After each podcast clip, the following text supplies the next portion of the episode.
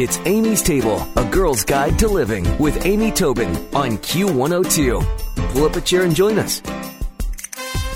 How would you like a cherry lime fizz or a mocha shake or a very, very cheesecake smoothie?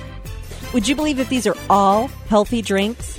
Registered dietitian Molly Morgan is joining us today on Amy's Table to talk about her latest book, Drink Your Way to Gut Health, one hundred forty delicious probiotic smoothies and other drinks that cleanse and heal. Good morning, Molly. How are you? I'm wonderful, Amy. Thanks for having me back. Oh, I'm so glad to talk to you again, and I love this book. Smoothies are all the rage, but I want you to just sort of clear up for everybody. Probiotics, what's that all about? Well, probiotics, we also often refer to them as good bacteria, and we, we're hearing more and more and more about them. And probiotics basically reside and should reside in our intestines and in our body, and they really um, are being linked from everything to mental health, to immunity, and um, even obesity and our weight. And so a probiotic, I know you can buy probiotic supplements, you know, in the vitamin department or at a health food store. Are you giving us alternatives that don't require a pill? They're actually in foods? Yes. And, you know, I think it's so important. Um, one thing people always should come back to is supplements are meant to just supplement our, our eating routine and should never be a crutch. And whenever possible, I encourage people to get the bulk of their nutrients, even probiotics, from food first. So things like yogurt and kefir is another example of a probiotic-rich um, beverage. So one of the things that you mentioned that probiotics do for us is they boost our immune system. So talk to us a little bit about some smoothies and shakes that might do just that. Sure. Well, actually, in, in the book that I just put out called Drink Your Way to Gut Health, I break up the smoothies and beverage recipes within the book two different categories, and one of them is actually immune boosting. And um, if any listeners happen to have a copy of the book already, it starts around page fifty-five. Basically, there's a couple different nutrients that are key ingredients, if you will, to our immune system, and that includes vitamin A, C, and zinc. So the recipes within the immune boosting category all include, um, you know, foods that are rich in those nutrients. So, for example, um, red peppers are rich in vitamin A, carrots, cantaloupe, yogurt, that type of thing. Okay, so those are easy enough to obtain and get into our diet. You talked about kefir. So is that something that is would be in an immune boosting recipe?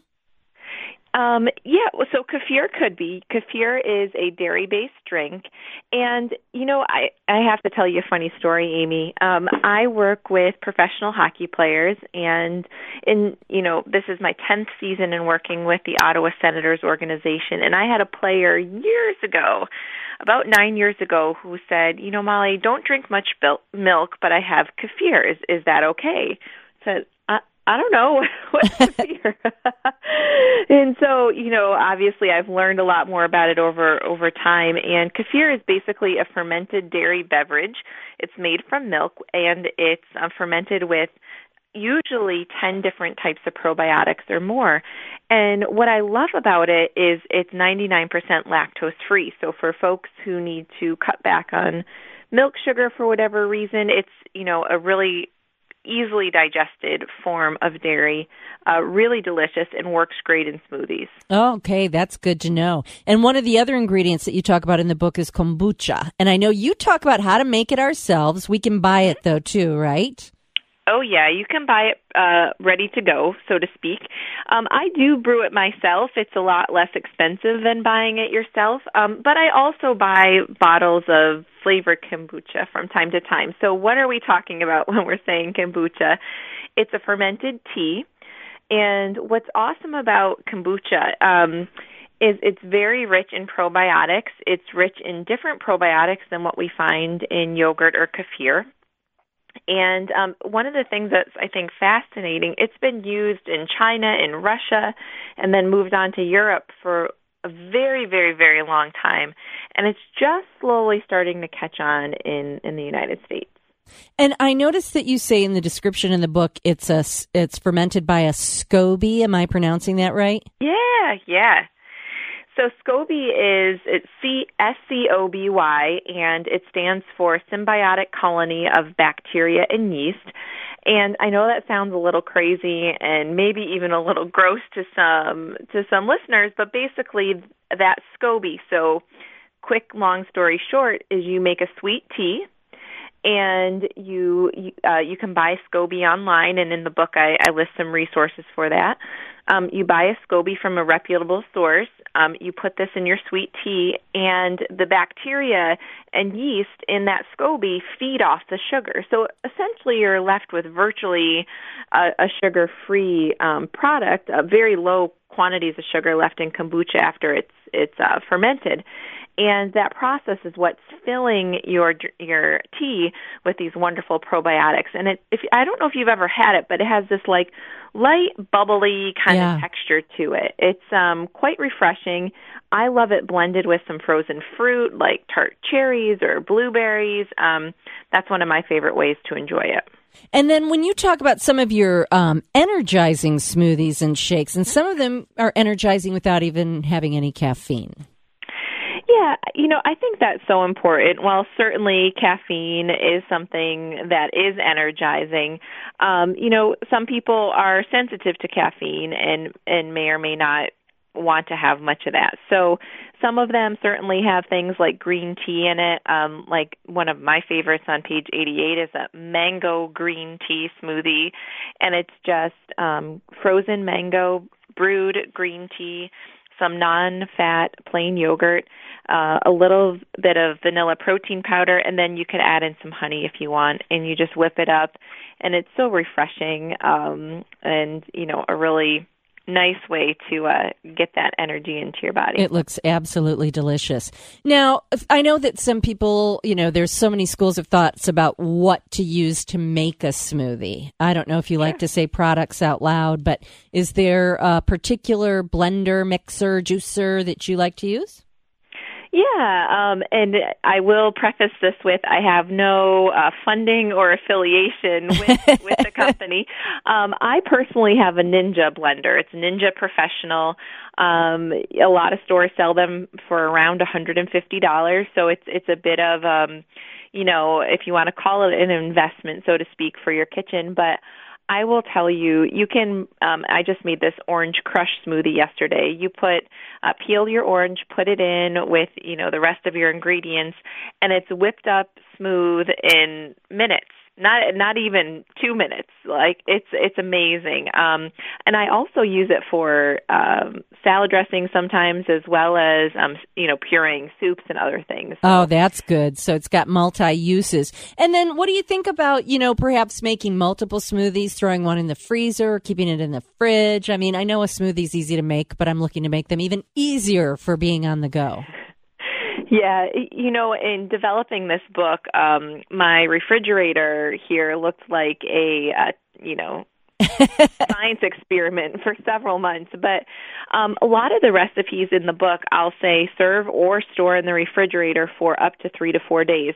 Many smoothies actually hold up great for, you know, a couple days in the refrigerator. Just put them in a, you know, airtight container, and then you can just pour it in a mug and, and carry it out, uh, you know, on your way. Um, certainly freezing them is another option. There are a few that I don't say store or store in the refrigerator, and one is like there's this creamy raspberry shake with frozen yogurt. And really, you know, I played around with it, and it's one of those where you just just enjoy it. Um, it doesn't hold up great if it sits in the refrigerator. That frozen yogurt loses its icy texture. And so, um, you know, certainly some are better immediately, but But either way, um, many of them can be stored for several days. And that's, that's good to know. You can you can learn that per recipe. I'm looking at this cranberry ginger kombucha, and I'm like, oh, my God, that's beautiful. Well, well, I do have to say, I ha- I can't take credit for the beautiful photos in the book. I had a wonderful photographer. Um, you know, the, the drinks look as as good as, as they taste. Mm, the, and the Red Dragon, I mean, I'm being particularly drawn to these red smoothies, but yeah, the images are fantastic, which help inspire you to want to make them. Well, of course, everybody talks about detoxing, detox, detox, detox, and I think that's great. You've got some smoothies that detox. Do you think we need to go through the whole cleanse thing, or do you think just detoxing foods and plenty of liquids are enough?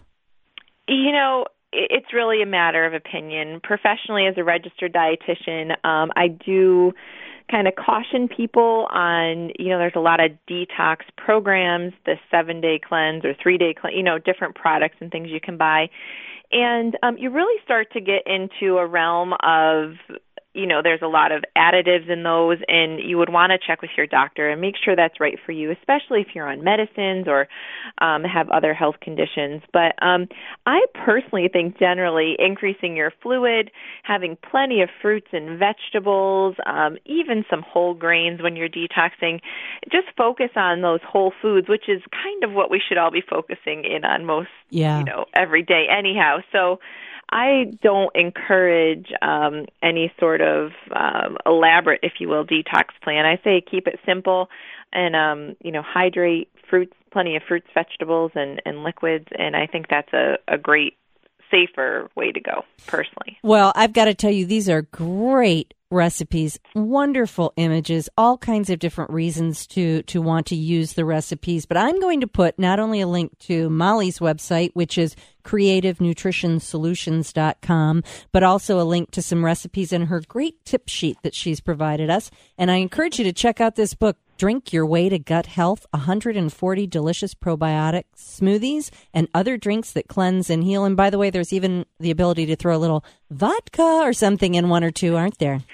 Yeah, you know, I thought it was a fun twist at the end of the book. Um, some could argue that putting alcohol in your um, ginger beer or other probiotic beverages isn't the best fit, but, you know, it's life. It's reality. That's I think right. It's fun and a nice way to switch it up. Let them argue. We won't be arguing because we'll be chilling with our vodka spiked smoothies.